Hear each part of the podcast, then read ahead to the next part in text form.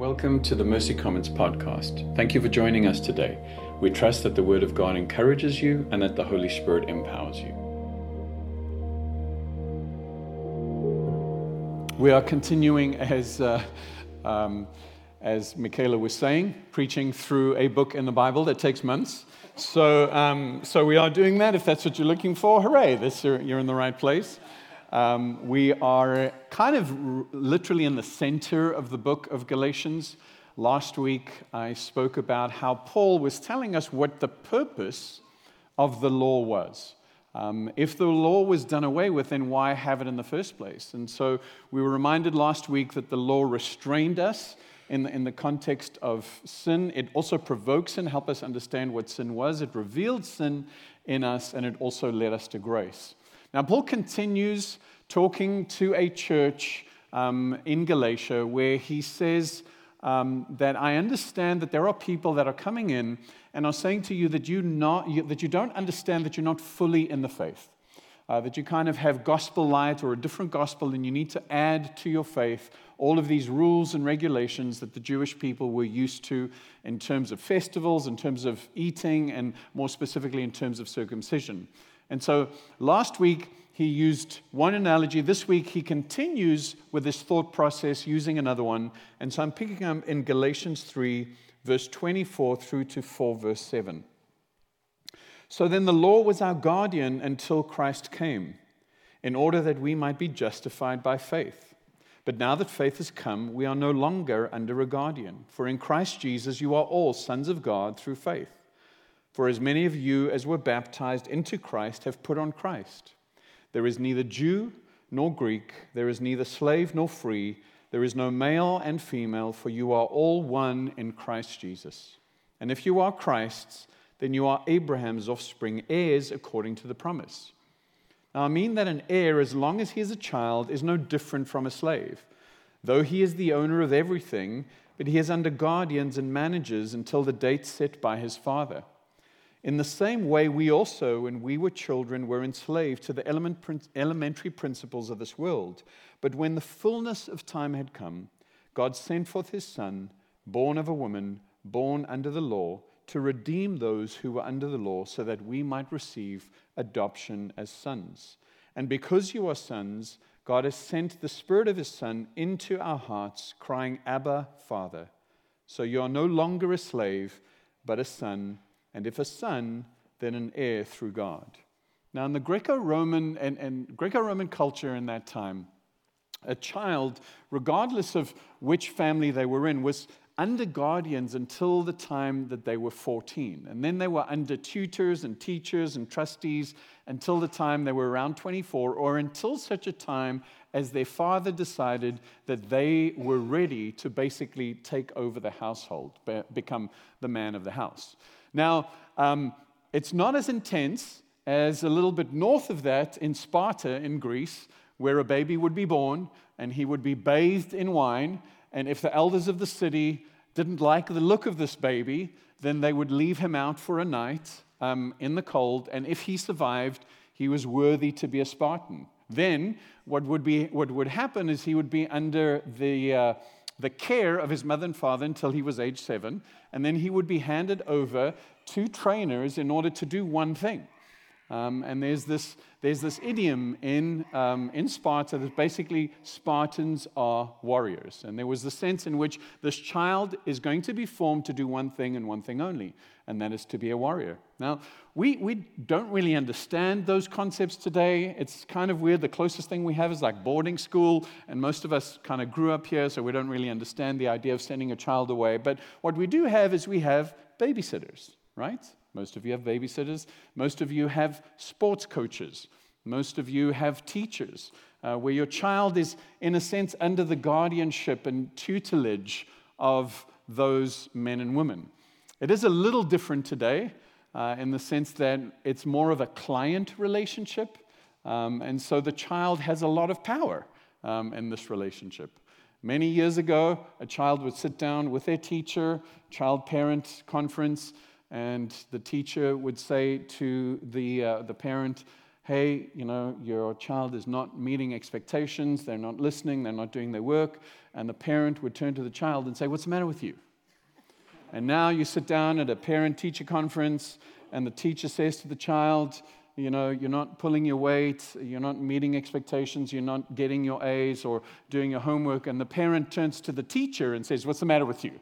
And so what's happened is we've pushed away this responsibility, um, and that is not the way in which we are taught to actually raise children. And that is not the way in which this picture that we have of guardians and tutors is to be understood. Ultimately, what happens is we come to an age where we don't need guardians and tutors anymore. Imagine how weird it would be for Erin, who babysits Sean's children, to babysit Sean.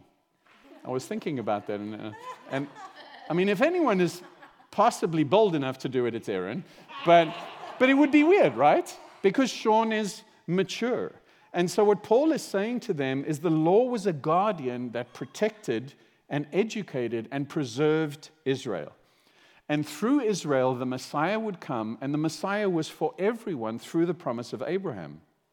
Christ's life, death, and resurrection means that you, as, as people of God, are now mature and you don't need a guardian anymore. You are mature.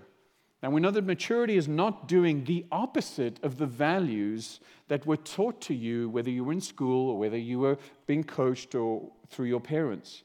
Maturity is being able to exercise a choice, understanding the reason why you're, under, why, why you're exercising that choice, and particularly within the context of spiritual development, understanding that that choice is for your own flourishing and for God's glory. When we're mature, Paul is not saying that we just do away with any of the moral law. We covered that last week. We don't do away with all of the moral law. We're not saying that we don't behave in the way that God intend, intends for us to behave. But we don't do it out of fear, we don't do it out of coercion. We do it with a sense of joy and gratitude. And later on in Galatians 5, Paul will talk about how gratitude and joy is what fuels the ability for us to live a life that is bearing fruit of the Spirit. So, guardianship has ended, and then separation has ended. I'm Greek. And in northern Greece, there's a country called Albania. And if, if in our family, if you really want to insult a Greek, you call him an Albanian, okay? Um, now, you will not really understand why that is such a thing, but the idea is that we're kind of the same, but we're separate. And so we speak the same language, we have the same culture, but if you really want to offend someone, like my cousin, I called my cousin last week, and he says, What's up? Albanian, and I said, What's up, Shorty? And that's kind of how we interact with each other. But it is, it is a bit of a jab. You know, there, there is this thing in us about, you know, within humanity where we're always looking for a group that is lower than us in order to be able to separate ourselves from them. I grew up in South Africa, and you would assume that having been victimized through apartheid and racism, um, that people in South Africa would be less likely uh, to actually introduce new forms of xenophobia and racism. And yet, because of the sin that is so deeply embedded in us, uh, we have situations, particularly in South Africa, where you have statements like this You are too black to be South African. And so other Africans are looking at immigrants from Northern and Central Africa and saying, You're not part of us. You are too black to be a South African. Your accent is not South African. You are separate from us. And in Paul's day, there is this prayer that Paul would have prayed, and all Jewish men would have prayed. And they would have woken up every morning and they would have said, Thank God that I'm not a Gentile, that I'm not a slave, and that I'm not a woman. And now Paul says in verse 27 For as many of you as were baptized into Christ, you have put on Christ. There is neither Jew nor Greek, nor slave, nor free, nor male, nor female, for all are one in Christ. And if you are Christ's, then you are Abraham's offspring, heirs according to the promise. Now, this was an issue of access. So, when a Jewish man would say, Thank God that I'm not a slave, a Gentile or a woman, he was talking about access to the temple. So let me show you exactly what he's talking about. The temple had various ways of access. This is a picture of the temple. This is the Holy of Holies, the holy place. There was a literal separation. There were walls of separation between Gentiles and the rest of the Jewish nations. If you wanted to get close to God as a Gentile, that's as close as you could become.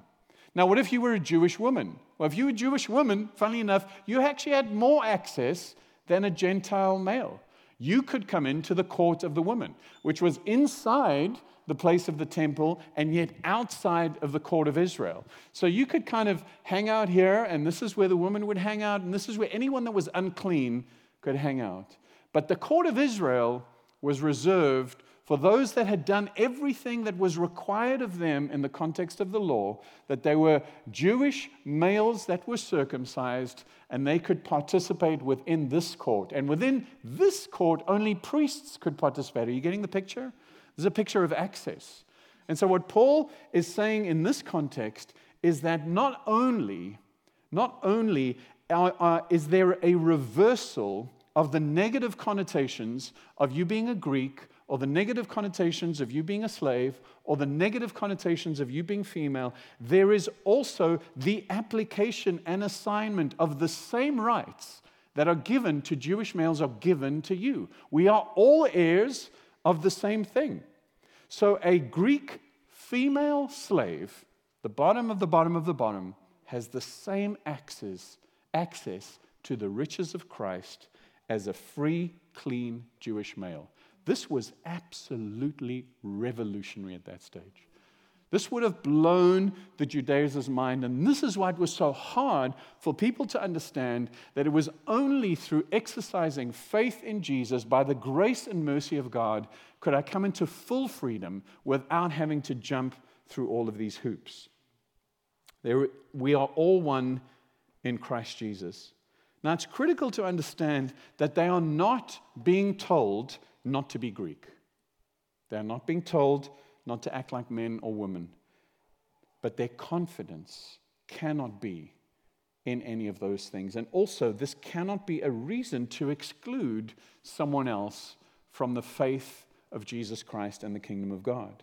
The point is not to merge into some kind of nebulous, indistinct mass where we all look, speak, talk, act the same way. That is not the point. I grew up, like I said, in various places, and a friend of mine, like I said, most of my life I grew up in, in, in Africa. A friend of mine said to me, You whiteys, that's what we were called, says, You whiteys, you always sing the same thing in the same way. Why is that?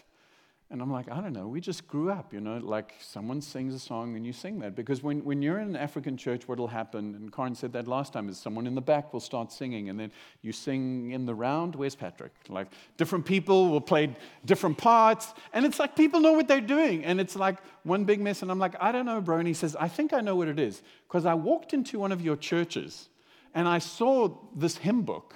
And so you showed me this hymn book. And um, it says, with one voice.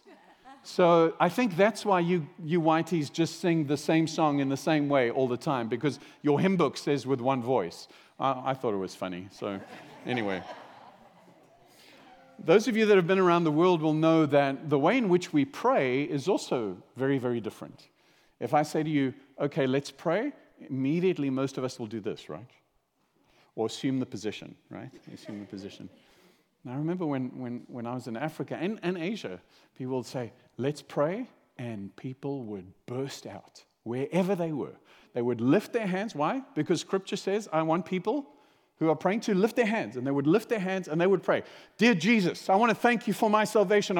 We, the guy hasn't even said what we're praying for. All he said in that moment is, Let's pray. And everyone has just burst forth in prayer. And I'm sitting there I'm, I'm a little kind of, I don't know what's going on, but I am so, so grateful that I get to experience that.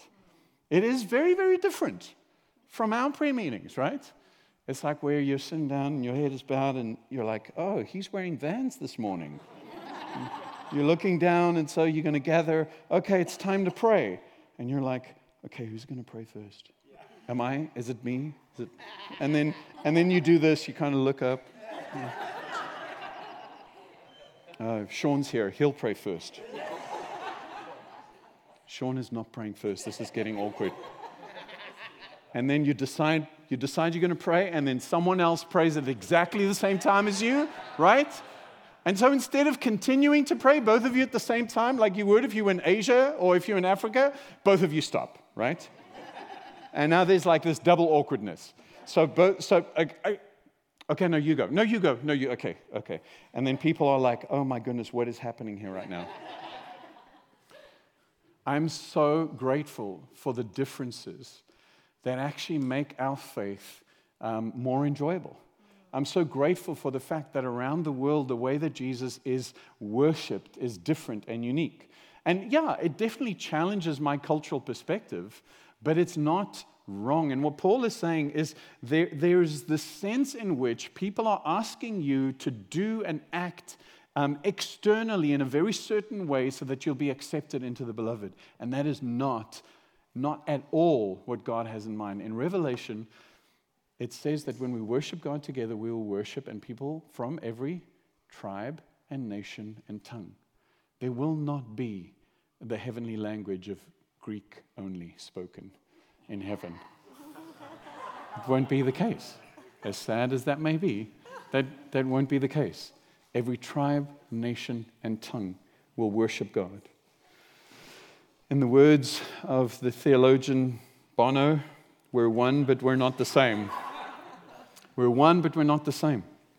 I can be a child of God and have a different culture. I can be a child of God and have a different station in life. I can be a child of God and have a different gender. We cannot take pride or hope in our earthly status. That is the problem. The problem is when we elevate one culture above another culture and actually say, this is a better way to worship, this is a better way to pray. Christ's free gift of righteousness is without earning or merit, so no one can say that I deserve it. As a clean Jewish male, I deserve it. That was the problem. And what Paul is saying, no, none of us deserve it. Not even those that were kept as guardians by the law. None of us deserve it. It is a free gift of grace. This was absolutely revolutionary. And so remember right at the beginning of Galatians when I talked about how Paul bounced back from Antioch to Tarsus, uh, Tarsus back to Galatia. I want to read this verse from Acts 11. It says, So Barnabas went to Tarsus to look for Saul, and when he had found him, he brought him to Antioch. For a whole year they met with the church and taught a great many people. And in Antioch, the disciples were first called Christians. In Antioch, was the first place that they were called little anointed ones. Why? Because the culture there had a problem. They were like, we can't call them Greeks because they're not all Greek. We can't call them Jews because they're not all Jews. They're gathering to worship. We don't know what's. What is the one thing that defines this group of people? That they are little anointed ones, that they are little Christ followers. That's what we'll call them. That's where the genesis of the word Christian comes from. Unfortunately, it doesn't mean now necessarily what it meant then. It doesn't mean now a group of people whose primary identity is solidly orbed around the hub of Christ. Now it means that we believe certain political and biblical things and that we are separatists. Let's make the little Christian mean what it used to mean a diverse group of people that are bound by one thing grace and mercy in our Savior Jesus Christ. So, if guardianship is over and separation is over, as Paul has said, what is the, the main learning from this? And the main learning that Paul leads the churches of Galatia into is this idea of adoption. And the idea of adoption that gives us a new father and a new family. In those days, a childless, wealthy man would adopt one of his slave's children, and that child would immediately cease to become a slave they would become a full son in that person's home, and they would become an heir of all that master had, his entire estate. Now, let me say something about sons here. Um, as men, we've got to be used to the idea of us being part of the bride of Christ. And there is a, there is a symbolic and metaphoric richness that comes from the idea of being able to connect with the bride of Christ. Sons of God is, is not a gender separate term, But it's important to use that, A, because scripture uses it. But it's important to understand also in those days that only sons, and only the first son, would receive an inheritance. And so that's why Paul is using that language. He's not just saying that only men are, um, are able to receive this inheritance, he's using the language of the metaphor in, in terms of that. So don't feel separated from this, but we're going to use those terms. When the fullness of time had come, God sent his son Jesus, born of a woman, born under the law, to redeem, buy back those who were under the law, so that we might receive adoption as sons. And because you are sons, God has sent the Spirit of his Son into our hearts, crying out, Abba, Father, so you're no longer a slave, but a son. And if a son, then an heir through God. That's interesting. We, as a church, are um, part of Foster the City. We have a number of foster families in our community. Um, and so, this idea of adoption is, is quite a rich and practical thing for us. And I was looking through this week some of the um, commitments that you make when you adopt a child.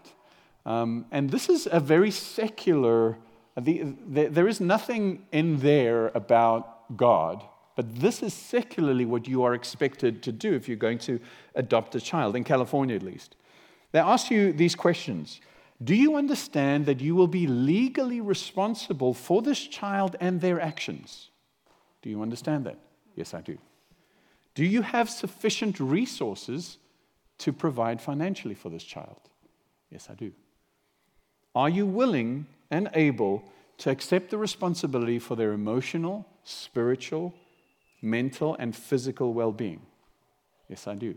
This was interesting. Do you understand that this child will become your legal heir. Now, that's something that the state of California has put into place when you go into the adoption ceremony. The richness of that comes out of exactly what Paul is saying here that we are adopted into his family, that God takes full responsibility for who we are and what we have done that He has the resources to care for us, that it is His key and primary responsibility to care for us spiritually, emotionally, mentally, and physically, and we will become His heir. J.I. Packer puts it this way that justification, by which we mean God's forgiveness of the past together with His acceptance for the future, is the primary and fundamental blessing of the gospel, is not in question. Justification is the primary blessing because it meets our primary spiritual need. We all stand by nature under God's judgment. His law condemns us. Guilt gnaws at us, making us restless, miserable, and in our lucid moments afraid. We have no peace in ourselves because we have no peace with our Maker. And last week we spoke about how the law helps us get to that place of understanding that we don't have that peace. So we need the forgiveness of our sins and the assurance of a restored relationship with God more than we need anything else in the world. And this gospel offers us before it offers us anything else. But contrast this now with adoption. Adoption is a family idea conceived in terms of love and viewing God as Father. In adoption, God takes us into his family and fellowship. He establishes us as his children and heirs. Closeness, affection, and generosity are at the heart of this relationship. To be right with God the judge is a great thing, but to be loved and cared for by God the Father is greater. The purpose of absolution is adoption. Absolution, the forgiveness of our sins, the justification of ourselves, is not the end game. The end game is that we would be invited into his family. Absolution is the necessary condition for adoption. Judgment is not the ultimate purpose, love is. Penalty reversal is not the destination, presence is. Now, within the context of the modern church, we've been accused of making too much of God the judge. We maybe speak too much about the method penal substitutionary atonement, the fact that Jesus was the substitutionary sacrifice that had to die on our behalf. We maybe speak too much about the reason that sin created a debt that must be paid. What we don't speak about with equal affection and love is the outcome that intimate fellowship with the God who created us, loved us, and because of that, paid the price so that He could welcome us into intimate fellowship with Him. God is not an irritated judge whose hands are tied by some kind of cosmic, mandatory, legal maximum or minimum um, sentence. He is not. He became the sacrifice. Our debt is paid in full so that He could become our engaged and loving Father. That is the point. Appropriating adoption affects the way that I view God, it also affects the way that I view the church or family. Because the idea of adoption is not just a personal, intimate issue, it has massive communal ramifications. Because together we represent God. We are either a crowd of slaves and students, or we are a family of sons. If all we offer this world is a, a set of justified slaves, then our lives and message will not be compelling or truly represent Christ. As I said, we have foster families in the context of our congregation. And one of the things that I asked Ryan, I called him and I said, Hey, do Michaela and Corey call Geo? So they're currently fostering two kids. One of them is Geo, and um, one of them is Abby. So I said, and Geo has been with them for what, almost two years? Yeah. So I said, Do they call him brother? Like, how do they call him? What do they call him? They said, Yeah, of course they call him brother. I'm like, okay, that makes sense. It kind of doesn't, though, because when you look at Ryan and April, like smaller, blonde, kind of Orange County, right? And then, sorry, I mean, not just Orange County. I know. Hey, don't worry, April. Val is, you know, offended enough on your behalf, okay? You look at Geo, though, he's going to grow up to be a linebacker, okay? He is big, he is tough, he is black, and you look at that and you're like, well, but hang on, he is my brother. Ryan says to me, what else would they call him? So this, this difference, the separation is broken down. Why? Because there's the sense of this person has been adopted into our family. Of course, they are my brother. I said, What does Geo call you? He says, He calls me dad. I'm like, But he's not actually formally adopted yet. He says, It doesn't matter how long or how short it is. For now, I'm his dad. Why? Because he's been adopted into my family. So this isn't just a thing between Geo and Ryan. This is a thing between Geo and the Cannons. Not only that, the, the, the awesome thing is this is a thing between Geo and us. Geo has the opportunity to taste something of us, however long or short he happens to be in this community, of actually saying, I belonged. Not because I looked like everyone, not because I sounded like everyone, but because I was adopted into this family and I'm a brother and sister. And I love the language of brother and sister. I, am not saying we should return, Brother Sean, Sister Valerie. I'm not saying we should return to that. What I am saying, though, is there should be this sense of more responsibility. Like when, when you call someone brother, sister, there's a sense of familial connection, but there's also a sense of responsibility. I watch, um, my, my form of exercise these days is to watch exercise videos on my phone. hey, you all know you do that, right? You're like, I need to exercise. Also, me, watching exercise on my phone. Now, watch this guy. He, he walks into the gym. The guy, they're just part of the gym. They don't, they don't know each other. He's put up his little camera. He's to he's gonna hit a one rep max. And a one rep max, all you have to do is literally lift this weight once. That's it. And so that's why he's recording it.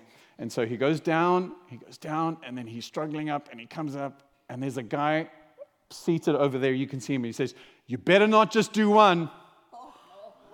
So then, so then he goes down again. Now this is one rep max, and, he, and he's slowly coming up, and he's like, that's it, don't drop it, let's go, three. And he does five of those things. He was, he was wanting to hit a one rep max. That guy in there, who wasn't his brother, who wasn't his trainer, took responsibility and said, Don't drop it, man. Don't drop it. And because of that encouragement, because of that engagement, that guy was able to do more. I think part of the reality of actually being part of a family of God is actually saying, in some way, I am my brother's keeper. In some way, I am responsible. I know, I know. In some way, I am responsible for what happens with my brother. It affects the way I view myself. Adoption affects the way I view God, whether I see Him just as judge or whether I see Him as engaging Father. It affects the way that I view my family it also affects the way that I view myself. I can see myself as a student. And I can understand absolution in a theological and mental way, but I don't fully experience adoption. Because my point of connection with God is through intellect, and there's nothing wrong with that, but it's insufficient. Maybe there's a sense in which emotion is kind of an enemy for me because I've seen people manipulate through emotion or it's unreliable. The problem is, at the core of every human being, you are not an equation solving robot. You are not a philosophical kind of riddle solver. You are designed for relationship. And maybe what's happened in you is this idea of being under guardianship or being a student is that your intellect that is designed to augment your understanding and reality of God as Father has actually become a bit of a barrier for you experiencing tangibly the sense of adoption. Or maybe you're just more slave. Now, this is true. We, we may not feel like orphans because orphans don't have a home. So we have a home, we're, we're in the faith, we understand that, that we have a home, but being in a home does not automatically make you a son or a daughter. Because as Paul said, you can be in a home as a slave. And so, what would identify me as a slave? What identifies me as a slave is, is that I reject my needs, whether they're physical or whether they're spiritual or emotional or relational, because I'm used to going without them being fulfilled. And on the surface, I don't feel sorry for myself. Um, but deep down, I feel abandoned and resentful because I have to take care of myself. And ultimately, as a slave, my identity is in what I can do and produce. Because that's what a slave is for. What can you do? What can you produce?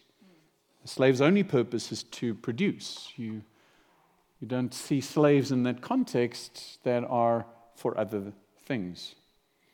Slaves are more performance orientated. Now, you may not identify as a slave. If I said to you, do you, do you feel like a slave or a son? You'd be like, I feel like a son. But you may act like one. And you may act like a slave because there's, there's two types of slaves. There's the one slave that try harder, do more. And there's the other slave that has just taken on the mantle of slavery. Nothing matters. Just give up. Paul talks about that. You can be a slave to the flesh, you can be a slave to the law. Neither actually gives you freedom. You can also be a slave to your emotions. That's one of the problems, is that, is that just because the student has pushed away their emotions, you can become a slave to your emotions where they completely drive you.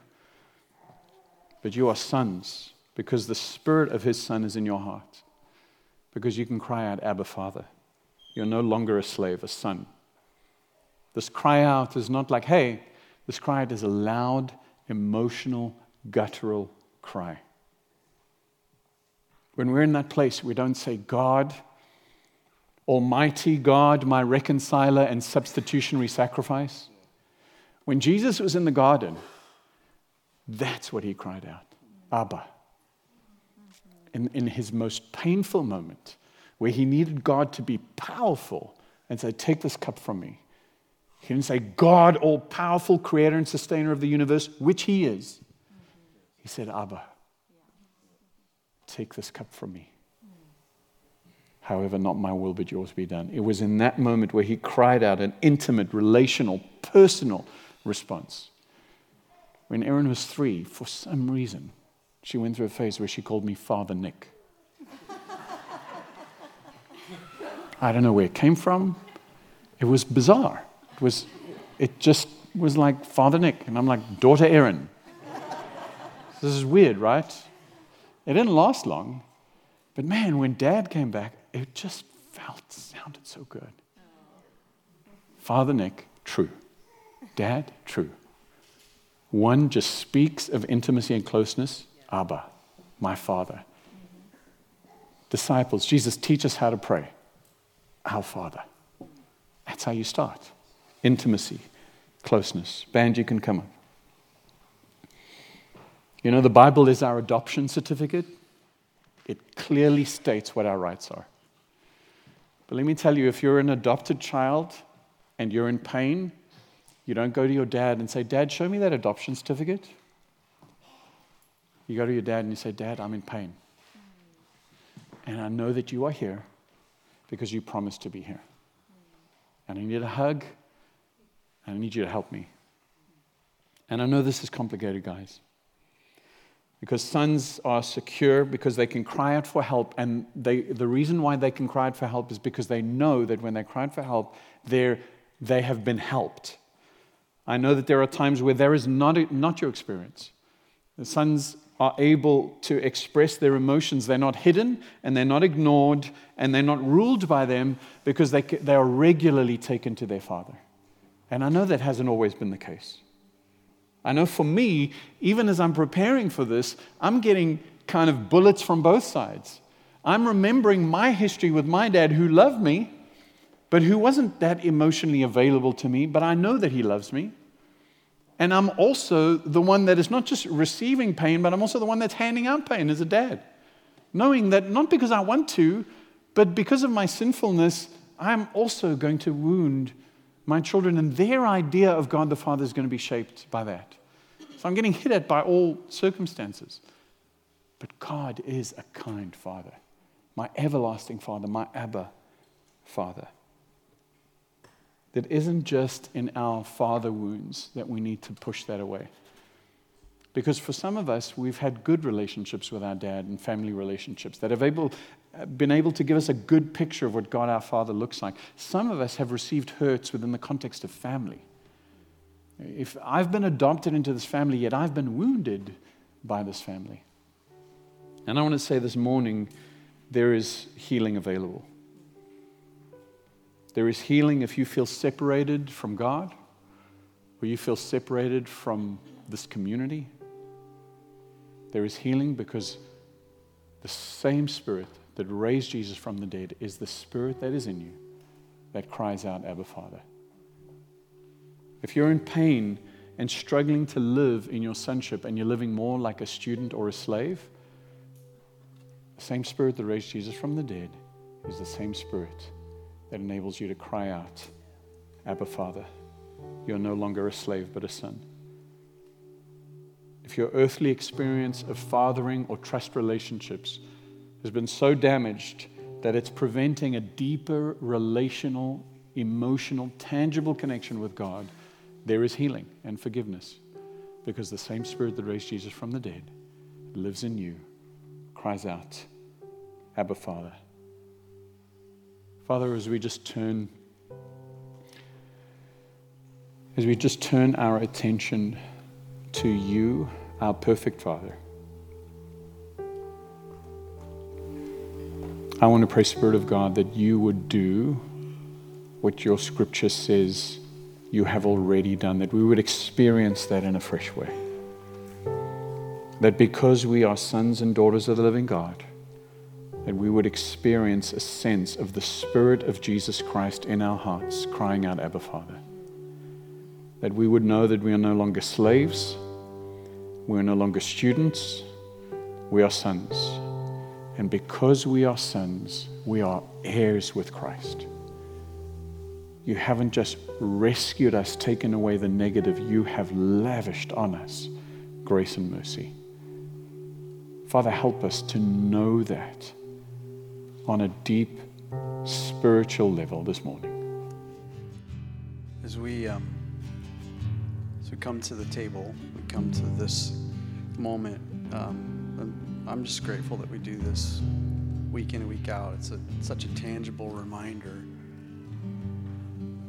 of the reality of what Nick preached about that the Son has made a way for us all to be sons and daughters, to be brothers and sisters, to uh, stand in the new reality of the new creation uh, in His house. And um, there's going to be people, there's already some folks to my left, to, to, to your right after we take the elements. Maybe as Nick was preaching, maybe you felt a sense of uh, feeling stuck kind of in performance uh, or fatigue, like you're a, a, slave. Like the idea of just being a free son and daughter it's kind of like, yeah, but, yeah, but.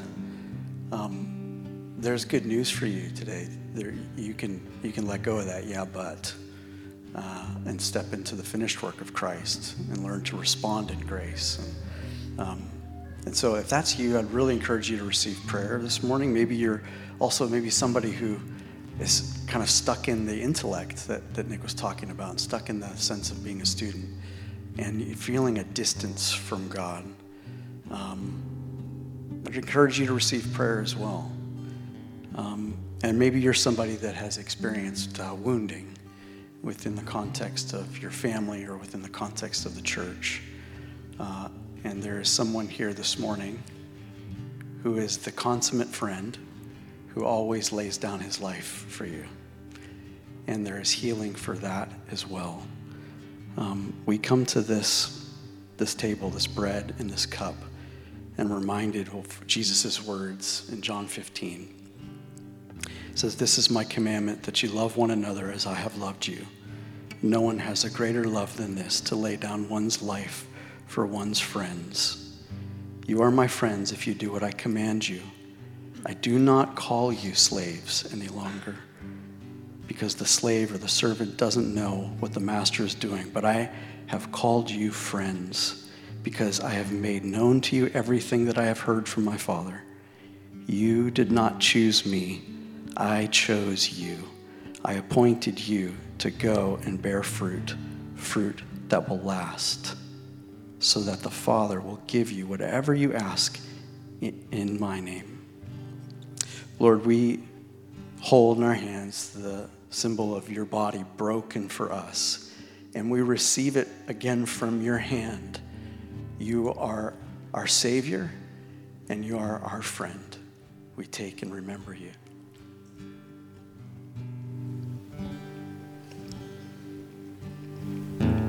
And Jesus, we also take the cup of the new covenant, of your blood shed for us to deal with our sins, to bring us into the family of God, so that it's possible and is true that our hearts can cry out, the Spirit of God within us, Abba, Father. We take this in rejoicing and gratitude for the forgiveness that we have experienced and the freedom that you've purchased for us. We do this in remembrance of you.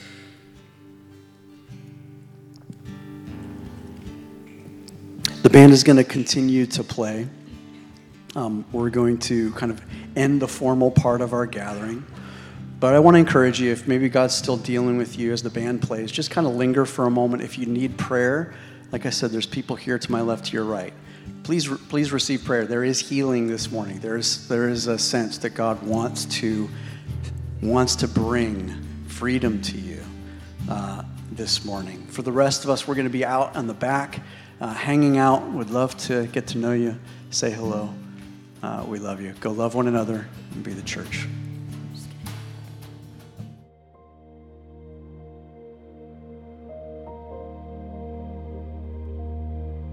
Thank you for listening to the Mercy Commons podcast. If you enjoyed today's content, please rate us and hit subscribe. And if you'd like to learn more about us, visit our website at mercycommons.church.